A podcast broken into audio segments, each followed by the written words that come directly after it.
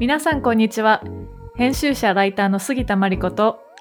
プロジェクトディレクターの石川恵香子です。この番組は都市というテーマが好きで好きでしょうがない2人が都市に関するさまざまなグッドニュースをざっくばらんに話す場所です。Good news for cities. えー今日はまあ2人の会っていうことでちょっと私たちも今グッドニュース for cities っていうねあのリサーチユニットを作ってから結構もうポッドキャストも何回目ですか？23回目ぐらいかな、うん。うん。まあな、な、毎週ね、やっていったら結構続いていき、結構いろんな方にも聞いていただけて、うん。なんか、これからも続けていきない、いきたいなと思いつつ、うん。まあ、えっと、多分最初のポッドキャストでも話したように、えっと、1年前から私たちこの9月から新しい、うん。えっと、プロジェクトを始めようとして動いていて、はい。そのプロジェクトが、まあ、えっと、やっとスタートを切れ、そう、切れた。そうだですね、うん。はい、というところで、今日はちょっとそのお話を、えー共有できたらなとうん。お知ら思います。せみたいな感じでそうですね。はい。うん。聞いていただけたらと思います、あっという間に9月ですね。はい、もう9月です。はいなんか私たちは2人とも9月が誕生日でうん。お互い31歳になりました、ということで、はい、2020年ももうすぐ終わりそうな感じなのですが、うん温めていたプロジェクトうん。がようやく始動できそうなそう感じで、ですね。で今日今回は初めうて、ん。実は同じ場所で収録をしていて、はい。今までずっとあの京都と東京で、うん。あの遠隔でうん。収録もしていたし打ち合わせもしてたんですけど、ん実は今同じ場所にはい。いますということで、ははいいそして今、えー、アムステルダムにいます。はい。謎にアムステオルダムランダですね。はいオランダのアムステルダムにいて、えーその新しいプロジェクトに向けた、えっ、と、リサーチとその準備っていうのを、うん今二人で始めている感じです。うんうん。なんでそのアムステムアムステルダムなのかっていうことと、うん。ちょっとまあコロナもあって、うん。あんまりこう移動がしにくい時期でもあって、うんうんセンシティブなことだなとも思うのうで、ん。ちょっとそこも説明できればいいなと思うんですけど、そうですね。道路の外ですごい車が、車のエラーが。うんそうですね。で、まあ、最初に話してたみたいに、1年前から、えっと、ドイツにある ZKU うんという、えっと、まあ、文化施設っていうんですかね。うん。まあ、そこがアーバニスト・イン・レジデンスっていう、アーティスト・イン・レジデンスとか皆さん聞いたことあるかもしれないんですけど、まあ、滞在型で、そのアーバニストと言われる、まあ、都市をテーマに活動したり表現をする人たちみたいなのを、まあ、受け入れて、そこのスタジオに滞在しながら、えっと、都市のテーマに、まあ、作品を作ったり、うんうんそうだね。研究をしたりっていうものを、えーサポートしてくれるような、えっと、団体。うん。レジデンスだけじゃなくて、うん。まあもちろんイベントだったりとか、フェスフェスティバルみたいなこととか、ワークショップみたいなことも、まあ、都市、大きな都市とか公共うん。空間みたいなテーマで積極的にやっているうんうん。素敵な団体です。ね。うん。で、まあ、1年前ぐらいから、えっと、私たちもフリーランスになっていて、えっと、まあ、ここにあ申し込んで、うん。ぜひここで半年間プロジェクトを形にしたいねっていう話をして、応募して、えっと、あの、幸いなことに受け入れが決まって、うん9月から、えっと、行く予定になってました。うん。6ヶ月行く予定だったんうん。でね、あの、ドイツの、なんだろう、西の上の方かな、ちょっと北寄りのね、ね。ベルにリンのね。あって、まあ、中心部までも、そんなに遠くないね、うん。15分とかね、うんうん。結構簡単にアクセスできるよう。なところに、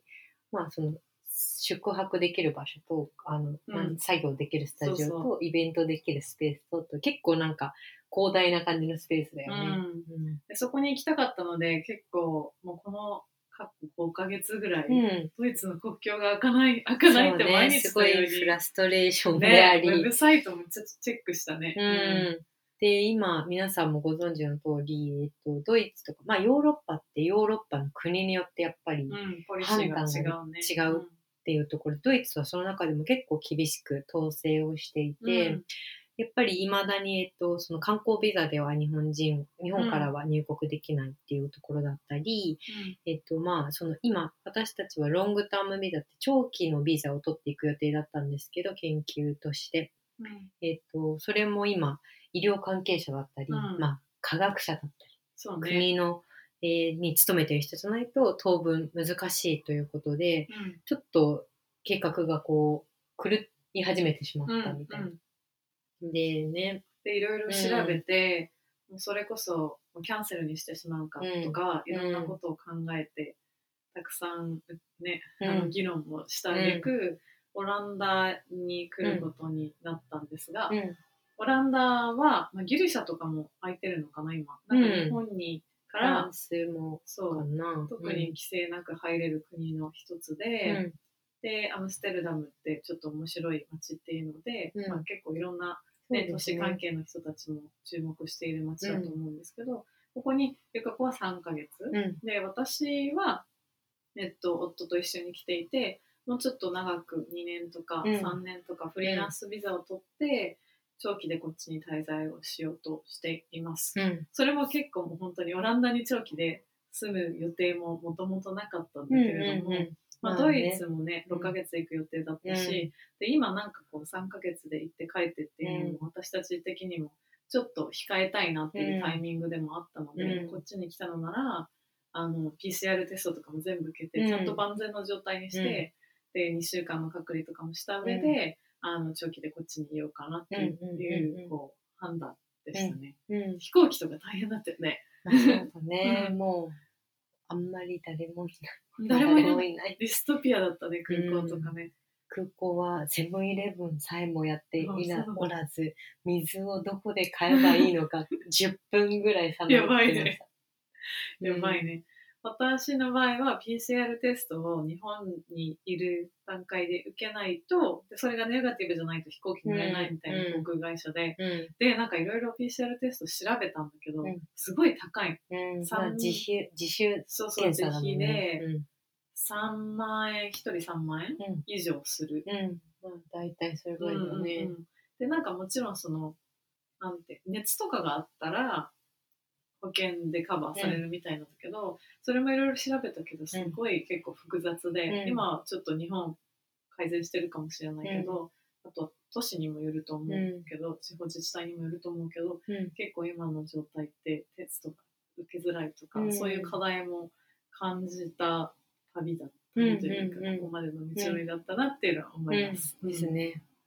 まあでもオランダについても思いますけど、本当に国ごとに意識が違うというかね。うんみんなマスクしてないんだよね、こっち。うん。まあ、公共空間はマスク絶対着用ということで、電車だったり、えっ、と、なんだろう、ボートだったりはね、そうだね。してるけど、まあでも、それぞれ、まあ、そんなに密になるところは、ううんんと、オープンしてなかったりとか、うん。まあ夜のお店とかもうん。まだ、ね、クラブとか閉まってたりとか、まだまだ、えっとこっちも規制みたいなところを守りつつなんか本当に先週ぐらいからうん。やっとこうパブリックライフがうん。回復してきたっていうのをオランダ人のこう友人も言っていたのでまあだんだんうん。生活がみんなそうだね。取り戻されてきてるっていう感じなのかうなと思います。まあ、最初はお互いね、ちょっと気をつけながら、うん。あの様子を見て、うんで、そろそろ活動を開始し始めたみたいな。どのタイミングでね、うんこうやってこうお知らパブリックにお知らせをするのかっていうのを考えたんですが、うんで今あのちょっと温めている、いるアイディアがあって、うんそれをもうほぼ毎日のようにねそうですね。あの合宿的に 合宿もう3ヶ月みっちり合宿になりそうだね、これはね。うんと思います。うん。でなんか現地の面白いステークホルダーみたいな人たちともうん。少しずつにだではあるけれども、うん会えていて、うん。あのカスコランドってうんいう地域、元から私が知っていたカスコランドっていう、まあ、えっ、と、まあ、オランダの結構西の方で、えっ、と、地域、まあ、再生みたいなものを、まあ、昔からボトムアップでやっている夫婦うんのチームがいて、ね、彼らのところでも一緒にちょっとプロジェクトができそうっていうことで、今、いろいろディスカッションをうん始めようとしています。うん。あとはあのオランダ在住歴多分20年25年ぐらいかな、うんマネズさんっていう建築家うんのお世話になっていたりとか、うん、いろんな人うに、ん。あのお世話になりつつ、うん。なんとかやってますちょっと徐々にって感じですね。で、何をするかってとこですね。それをじゃあ話しましょうか。はいはい。はい。で、まあ、 Good News for Cities はどっちかっていうと我々のなんか研究 R&D 機関みたいな、うん、私たちがそれぞれにプロジェクトやるときだって一緒にプロジェクトをやるときになんか新しい都市へのインスピレーションとなるようなリサーチっていうのを引き続きやっていったり、うん。こういうメディアで発信をしていきたいなと思っているんですけどそれとは別に今回のリサーチの大きなあのアウトプットとして、えっと、アーバニストのネットワークっていうものを構築したいっていうものを今目標に動いてます。うん。で、それ何かっていうと、まあヨーロッパ、まさにそのカスコランドだったり、ZKU みたいに私たちがアプローチしたのも、えっと、ヨーロッパっていうのは陸続きなこともあって、うん。そのローカルでを、えー実施するそういう地域のプロジェクトだったり、例えばフランスでやるプロジェクトにドイツのチームが参加していたりとか、えー例えばそうね、あのドイツでやるプロジェクトにそのもっとベルギーからメンバーが参加していたりとか、結構その土地のプロジェクトとかカラーに、えー合わせていろんなこう才能がこう、うん、集まって国を越えてね、ううんん、集まってくる、うん。でそれでプロジェクトを立ち上げてまたみんなそれぞれその国に帰っていくみたいな、うんそういう動きがかなり、えっと、活発かつ、うんそのネットワークっていうのは結構うまく機能してるよねっていう、ファンディングもね、うん結構それこそ EU から出ていたりとか、うんオランダ政府とかゲーテインスティテュートみたいな、うんドイツのやつとかが、結構こう国際的なコラボレーションに対して、うん。かなりジェジェネラスに、うん。あのお金を出しているっていうのはね。大きなことかなと思うんですけど、うん。でそのプラットフォーム、まあ、アーバニストネットワークのプラットフォームみたいなのは、今回私たちアジアでも欲しいねっていう話をしていて、うん。でいくつかねあの参考となるヨーロ,、まあ、ヨーロッパだけではないかもしれないけど、特にヨーロッパで見つけた、そのアーバニストと、うん。あと建築関係のうん人たちの国際的なネットワークのプラットフォームみたいなのがあって、うん。そういうところは例えばあの期間限定でインキュベーションみたいな感じで、あのプロジェクトごとにお金を出していたりとか、あとはちょっとアイディアのコンペティションみたいなことをして,、していたりとうん。か、あとはなんかロローカルソリューションのアーカイブみたいなことをして,、してうん。誰でも見れるようにそれが、うん。にアクセスできるようになっていたりとか、あとはちょっとこうペダゴギックなあの、3ヶ月間の学びのプログラムみたいな形で、ヨーロッパのいろんな国から、うん。まあ、特に若い実践者みたいなのを集めて、うん。でこの期間で一緒にこういろんなトレーナーシッププログラムをやるみたいなのがいくつかあって、ね、アメリカアメリカじゃないわアジアでも欲しいねっていう話を、うんなので簡単に言うとそのアジア版の,、まあそのアーバニストのネットワークっていうのをあの作るっていうプロジェクトを始めますうん。っていうところがうん。一番大きな、えっと、目的です。うん。でもっと簡単に言うと、まあ、私たちも日本私は特にまあ日本の都市づくりみたいなものの、えっと、プロジェクトを結構やっていくな、うん。中でやっぱりそのローカルな課題をローカルに解決していくっていう美しさもあるんだけれどもやっぱり毎回同じような人が同じようなプロジェクトをやっていたり、なんかいつもこういうなんていうの解決案に陥るんだなとかなんとなく都市づくりの、えっと、閉塞感みたいなものもちょっと感じているのと、やっぱもっと同世代で都市について話せる友達がうんアジアにたくさん欲しいっていうのもあって、まあね、あの、マリコ氏はそれこそフィリピンにいたりとか、うん。私もそういうフィリピンの都市、あまあそういうクリエイターとかね、うんうん。アーティストの友人もお互いにいて、多分アジアの中でも面白い都市づくりだったり、うん、すごいあるね、プレイヤーってめっちゃいるよね、みたいな。でもその言語的な壁だったり、うん、はい。なんか、まあ、島国、日本が島国なこともあるけど、そうだね。いうのでなかなかつながれてないっていうところで、なんかそういうものを緩やかにつないで、うんうん。知識だったり、アイデアだったり、なんかそのインスピレーションだったり、交換し合う、なんかお皿みたいなものができるといいねって話していて、うん。なのでそれを作りたいというのは思ってます。なんかこのアイデアをが頭の中にあったのって結構前からだなと私は思っていて、数年3年前ぐらいかな？4年前ぐらいに私が東京で働いていた時に、えーっと UN ハビタットが主催する国際、えーっとアーバンフォーラムっていうのがあって、マレーシアでやって行ってきたんですけど、うんうんうんそこにはもう、まあ、世界中から都市の持続的な開発に関わる人たちいろんなアクターが集まっうんうん。て意見交換してしていたりとかちょっとこう学びのワークショップみたいなのがあったりとかして、でそこでやっぱ本当に感じたのはローカルでありつつグローバルである必要が今こそやっぱり必要だなというところで、やっぱり SDGs って言ったらちょっとバズワードになってしまうかもしれないけど、都市が抱えている問題っていうのは、それこそ貧困の問題があったりとか、サステイナビリティの部分でもある問題があったりとか、いろんな課題がある中で、うん。全国共通のものであったりとか、うん。それこそ一つの場所だけでは解決し得ないようなうん。それこそ環境とかもまさにそうだと思うんだけど、そこをそういったものがグローバルに解決しなければいけない問題がある中で、うん。そういったプラットフォームがないであったりとか、意見を交換する場がないっていうのはすごいとても残念なことだなうん。と思うので、うん。それがやりたいんだよね。うん。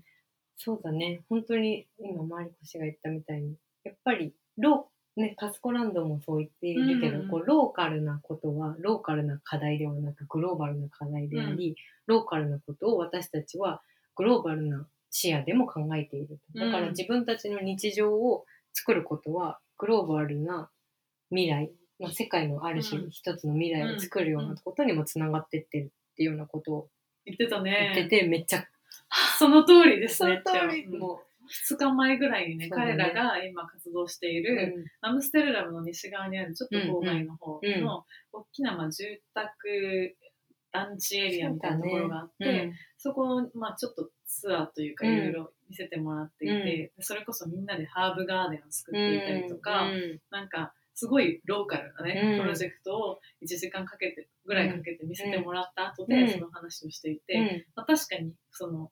旗からパッと見ただけだったら、ね。アムステルダムのもう辺境の地にある あのちっちゃなそうん。の住宅エリアでハーブガーデン作ってますって、うん。それだけではうん。なんか大きなインパクトはねなんか日日本とかに住んでたら関係ないやって思うかもしれないけれども、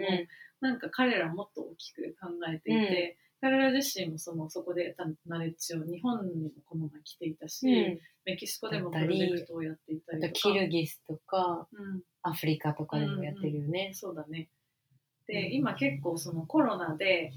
インターナショナルなコラボレーションが難しい時期でもあるかなと思うんだけれども、実際にこうフィジカルにこうなんだろう海外から何人かアクターを呼んでくるっていううん。ソリューションだけじゃなくても、そのローカルなアイデアをシェアしたりとか、できるよね。ね、あとちょっとまあ若い実践者だったら、一緒にちょっとトレイトレーナーシップというか、学びの、まあ、ワークショップであったりとかもできると思うし、うん。そこら辺をこの3ヶ月、うん。アムステルダムでまだ詳細のところは決まっていないんだけれども、そこを2人 2, 人でねうん。あの合宿的に開発していけたらいいなっていうふうに思っています。はい。なので、プログラム設計とか、うんどういうふうにみんなが参加できるようにするのかっていうものも、まあ、年内にはプレリリースして、うん、来年初めにはなんか募,、集だったり、その、そうだね、なんか皆さんにお披露目できるとうん、いいなといいなと思ってます。思ってます。でここにいる間の、まあ、いろんな人に会ったりリサーチをしているので、あのまあ、リサーチ結果のなんだろうちょっとした冊子、うん。ブックレットというか、マガジンみたいなものも最終的に作れたらいいなと思っているので、はい。それも楽しみに、はい。でもコロナは気をつけつつうん。ね。もちろん。ですね。うん。はい。こんな感じかな？ですね。うん。じゃあちょっとそういうことも含めて、ちょっとこっちでの生活だったり、リサーチのもう進捗だったり、うん。そういうものを今後はちょっと届けられるといいかなと思っております。はいはい。ありがとうございます。ありがとうございます ではでは、また。今後もこの番組では都市をテーマにさまざまなおしゃべりを繰り広げる予定です。次回もお楽しみに。